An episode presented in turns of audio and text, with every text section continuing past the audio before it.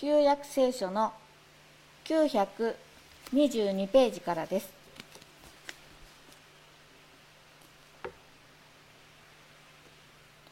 私は神が宣言なさるのを聞きます。主は平和を宣言されます。ご自分の民に、主の慈しみに生きる人々に、彼らが愚かな振る舞いに戻らないように、主を恐れる人に救いは近く、栄光は私たちの地にとどまるでしょ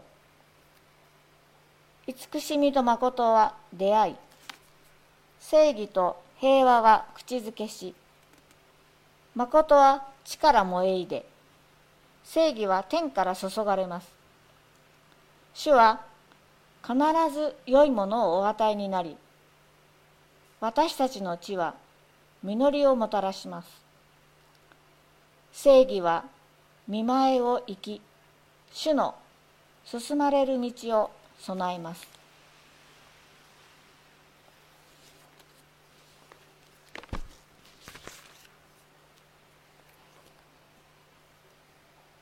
新約聖書からの朗読をいたします。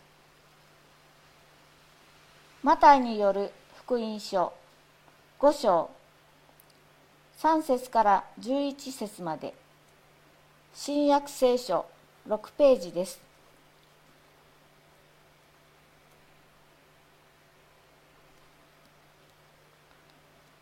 心の貧しい人々は幸いである。天の国はその人たちのものである。悲しむ人々は幸いである。その人たちは慰められる。柔和な人々は幸いである。その人たちは地を受け継ぐ。義に植え乾く人々は幸いである。その人たちは満たされる。憐れみ深い人々は幸いである。その人たちは憐れみを受ける。心の清い人々は幸いである。その人たちは神を見る。平和を実現する人々は幸いである。その人たちは神の子と呼ばれる。義のために迫害される人々は幸いである。天の国はその人たちのものである。私のために罵られ迫害され身に覚えのないことであらゆる悪行を浴びせられる時あなた方は幸いである。喜びなさい。大いに喜びなさい。天には大きな報いがある。あなた方より前の預言者の前の預言者たちも同じように迫害されたのである。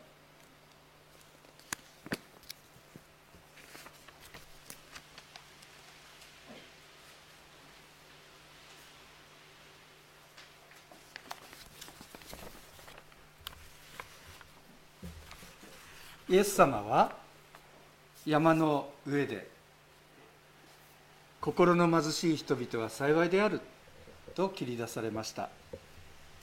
日本語だとこれはあの普通の文章だと語順が逆になってしまうんですけどギリシャ語ですとまた多くの他の言語ですと「幸いだ」っていう言葉が頭にきます。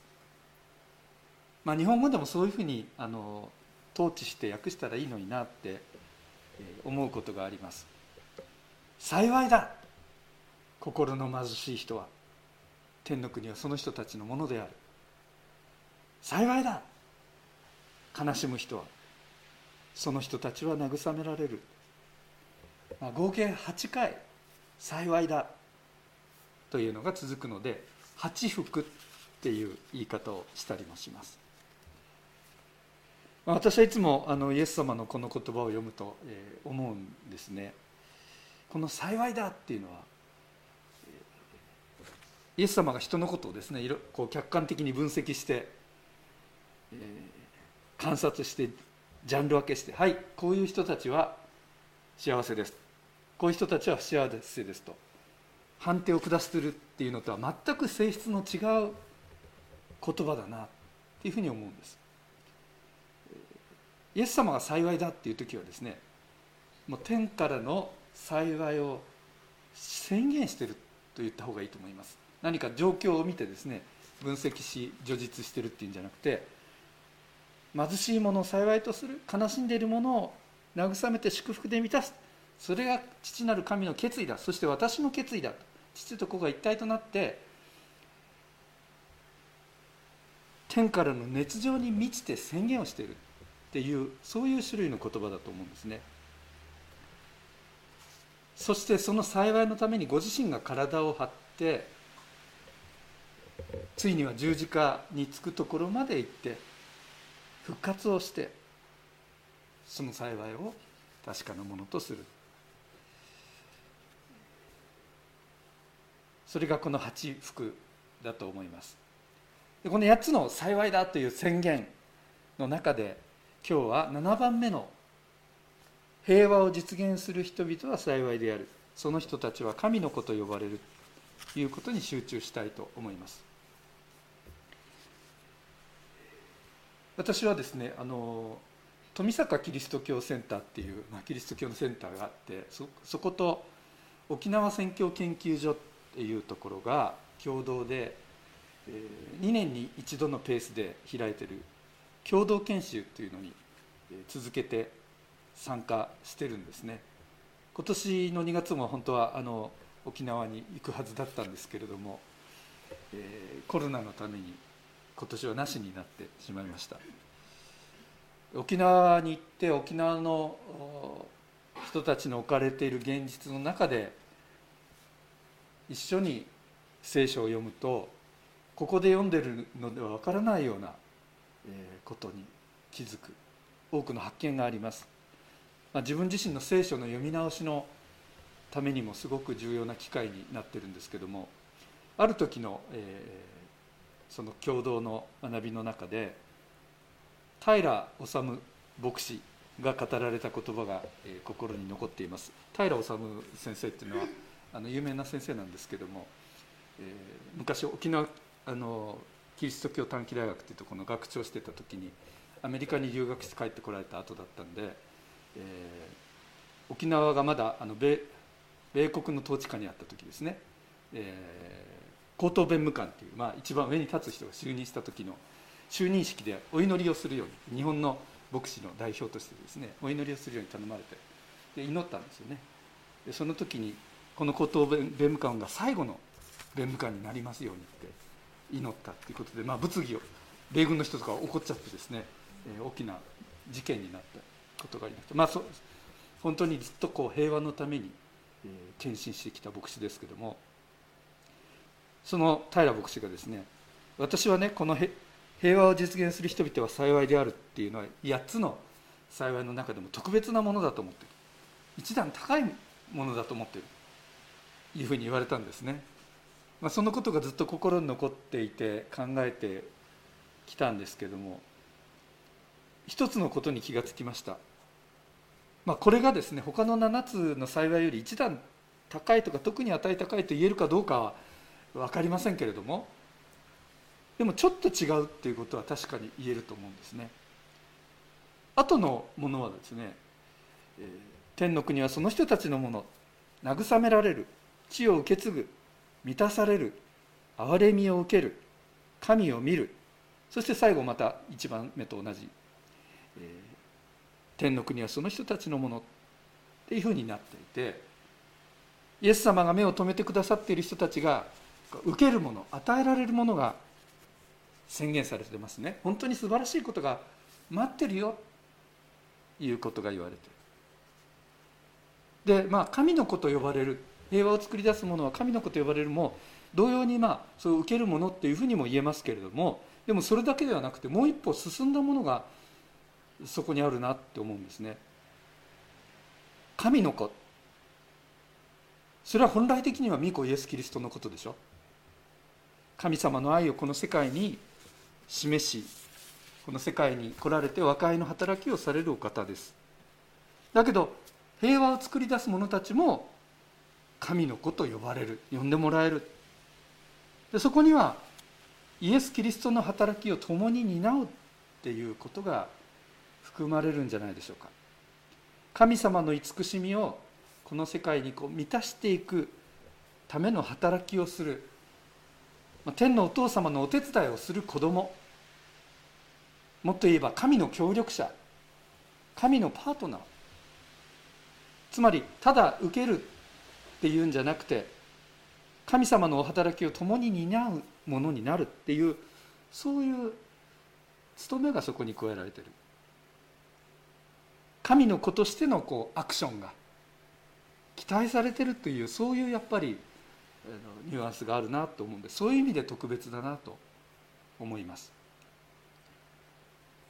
例えばこのルカの6章35節にですねあの神の子っていうのの言い換えとして意図高き方の子っていう言葉が出てくるんですけどもそこでこう言われてるんですね。それ罪人だってね帰ってくるのを当てにして他の罪人に貸すだろうっていうことを言った後でしかしあなた方は敵を愛しなさい。人に良いことをし何も当てにしないで貸しなさい。そうすればたくさんの報いがあり意図高き方の異なる。意図高き方は恩を知らない者にも悪人にも情け深いからである。あなた方の父が憐れみ深いようにあなた方も憐れみ深いものとなりなさい。神の子たちよあなたたちのお父さんがなさるのと同じようになさい。そういう意味を込めて私たちはイエス様の言葉を改めて聞きたい。平和を実現するものは幸いである。まあ私たちイエス・キリストを信じてイエス・キリストに従おうとしているそう決意しているものとしてやっぱりこの御言葉を我々の生活の我々の人生のテーマにすべきだと思うんですね。礼拝への招きの言葉少子でエフェソの手紙の言葉が読まれましたね。実にキリストは私たちの平和であります。それが告げる通りイエス・キリストは平和の主です。平和への道です。そのキリストに従うんですから当然平和への献身ということが私たちの大切な使命になります。平和って何でしょうね？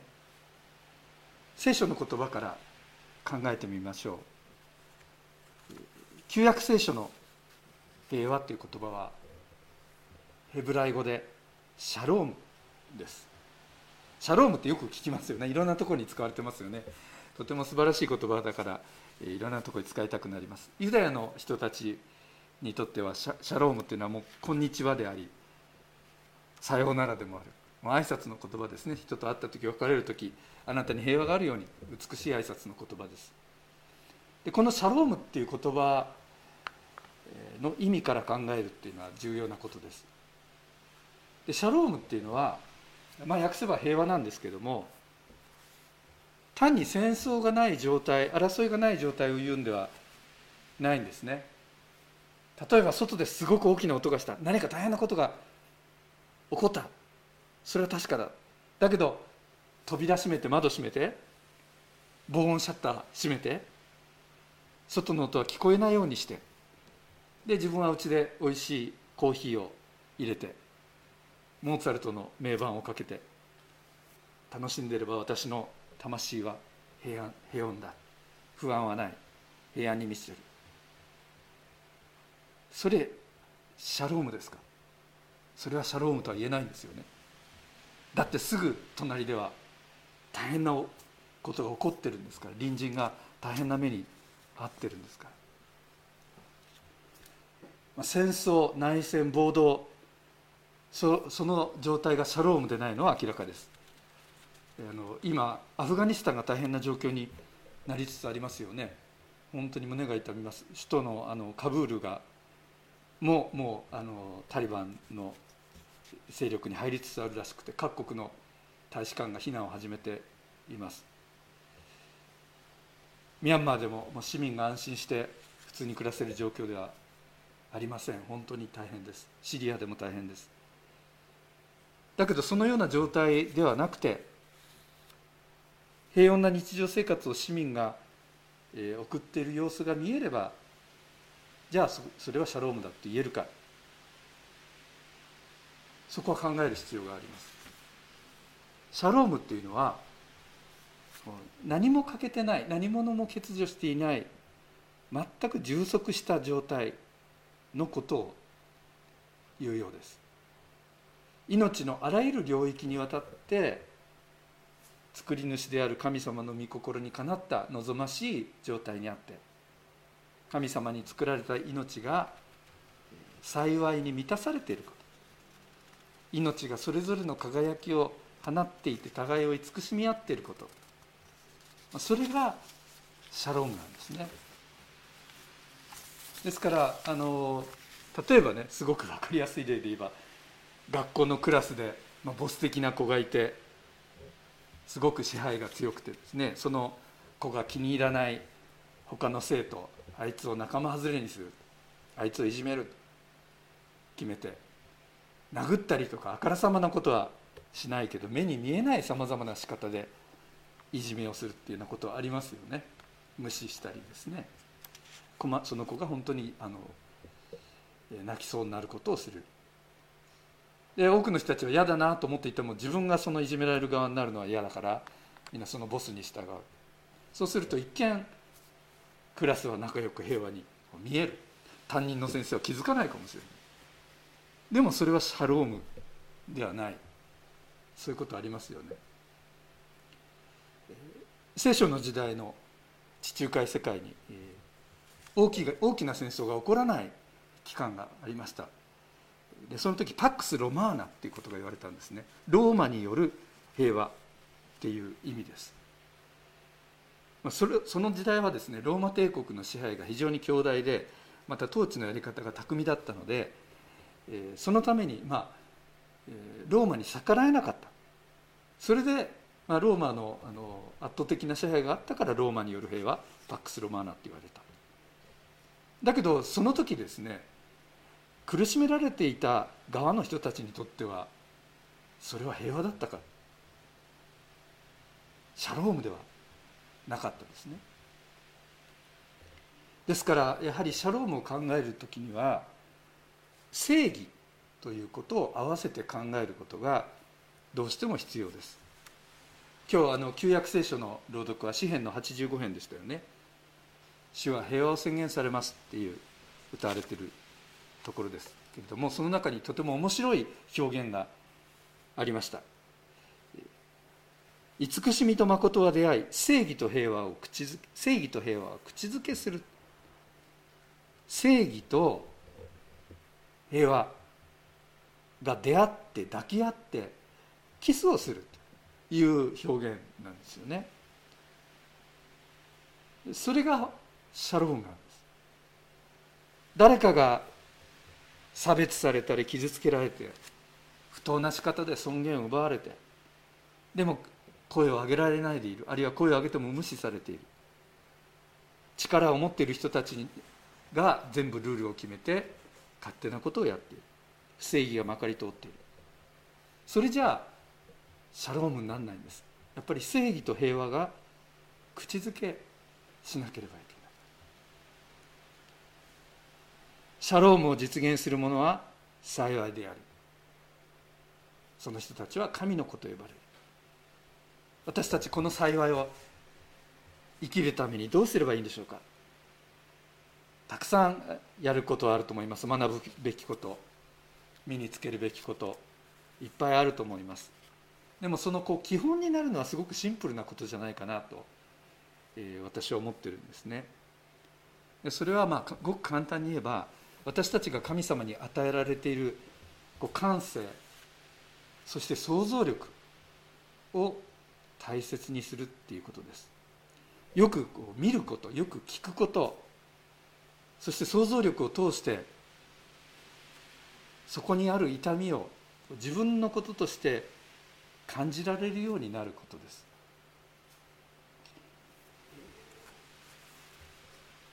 あのエジプトでイスラエルの民が奴隷として苦しめられてましたよね。こき使われてですね。本当にひどい目にあって叫び声を上げていった。あの時神様がどうされたかっていうことを考えるのが一番いいと思うんです。出エジプト記の3章のあのモーセが神様に召し出されるモーセの証明の場面に、えー、こんなふうに書いてあります。主は言われた私はエジプトにいる私の民の苦しみをつぶさに見追い使う者のゆえに叫ぶ彼らの叫び声を聞きその痛みを知った。それゆえ私は下っていきエジプト人の手から彼らを救い出す。つぶさに見聞き知ったこの動詞がとても印象的です。あのエジプトってすごいあの土木建設の技術を持ってたんですよね。非常に巨大な建造物を作ったりですねナイル川の治水をしたりっていう技術を持ってましたよね。それでピラミッドが、え、作られスフィンクスが作られるわけです。あの上空からエジプト見たらねスフィンクスが見えピラミッドが見えナイル川が見えるわけでしょ。でその治水工事が見えるわけですけれども神様はそうじゃなくてそれを作りため作るために駆り出されて酷使されている小さな人々を見たんですね。そしてその泣く声を聞いたんです。そしてその痛みをご自分の痛みとして感じられたんです。そしたらもうじっとしてられなくて動き出される。下私は下っていって救い出すんだ。モーセよあなたはその先頭に立ちなさい。と言われた。そして出エジプトの宮座が行われた。神の子たちは親である。神様をモデルとすればいいんですね。つぶさに見る。聞く。痛みを知る。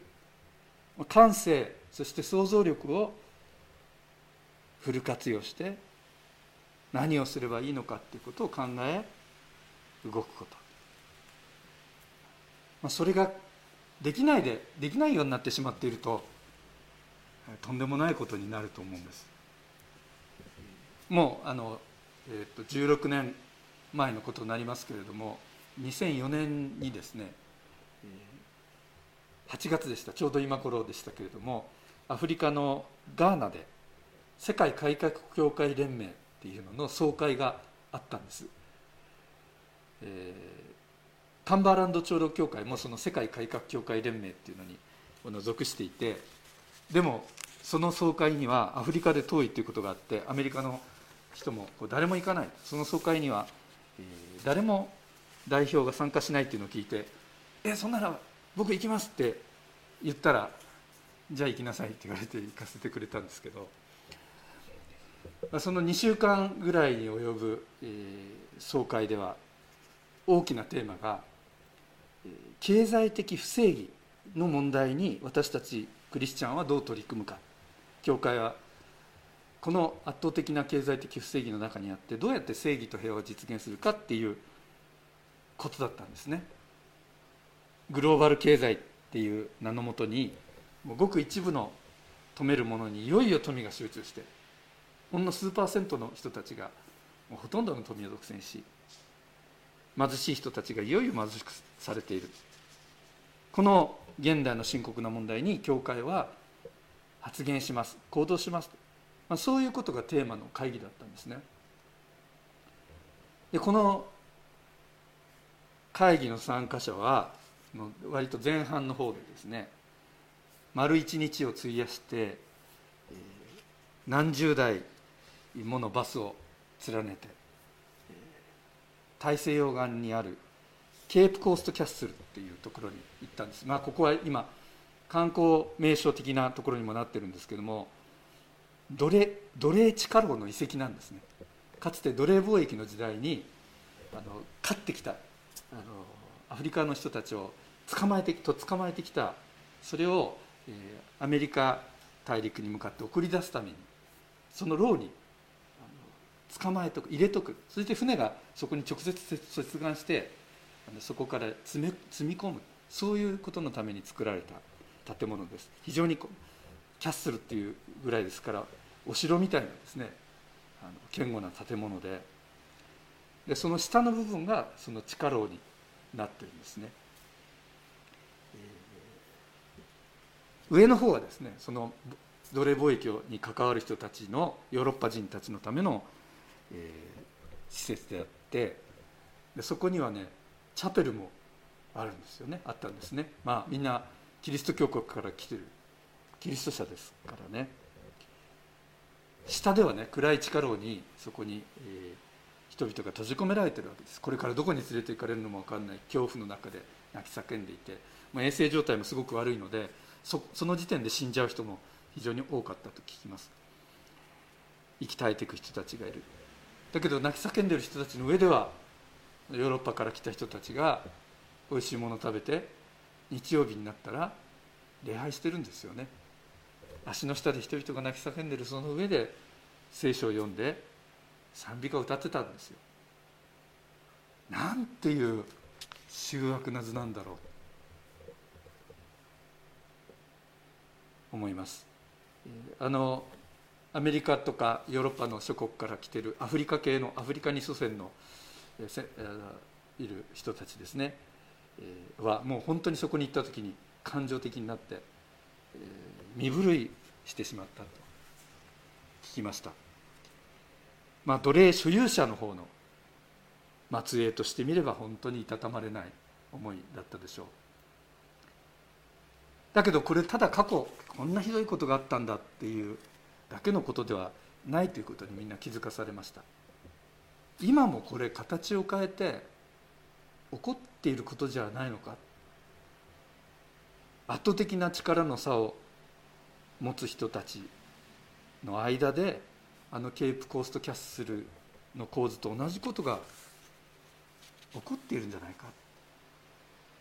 そのことに気づく必要がある。それぞれにこのことを考えてみる必要がある。平和を実現する使命っていくつもの次元にあると思うんですね。大きく言えば今みたいなグローバル経済世界の問題っていうのがありますよね。それから日本の問題がありますね。私はやっぱり特に最初に言いましたけど沖縄のことを通して日本人としての責任っていうことを非常に強く感じさせられています。そんな次元にもあります。職場にもある。家庭にもある。そして教会にもある。私たちの教会においてもある。ですから私たちはそれぞれの次元において自分が関わりを持つところにおいて見ることよく聞くことそして痛みを肌で知ること神様から与えられている感性想像力を用いて神様がそうなさったようにすること。そのことに召されています。そして苦しみのあるところのその苦しみへの想像力を持つこと。そして本当に人間らしい応答していくこと。そのことを祈り求めたい。お祈りしましょう。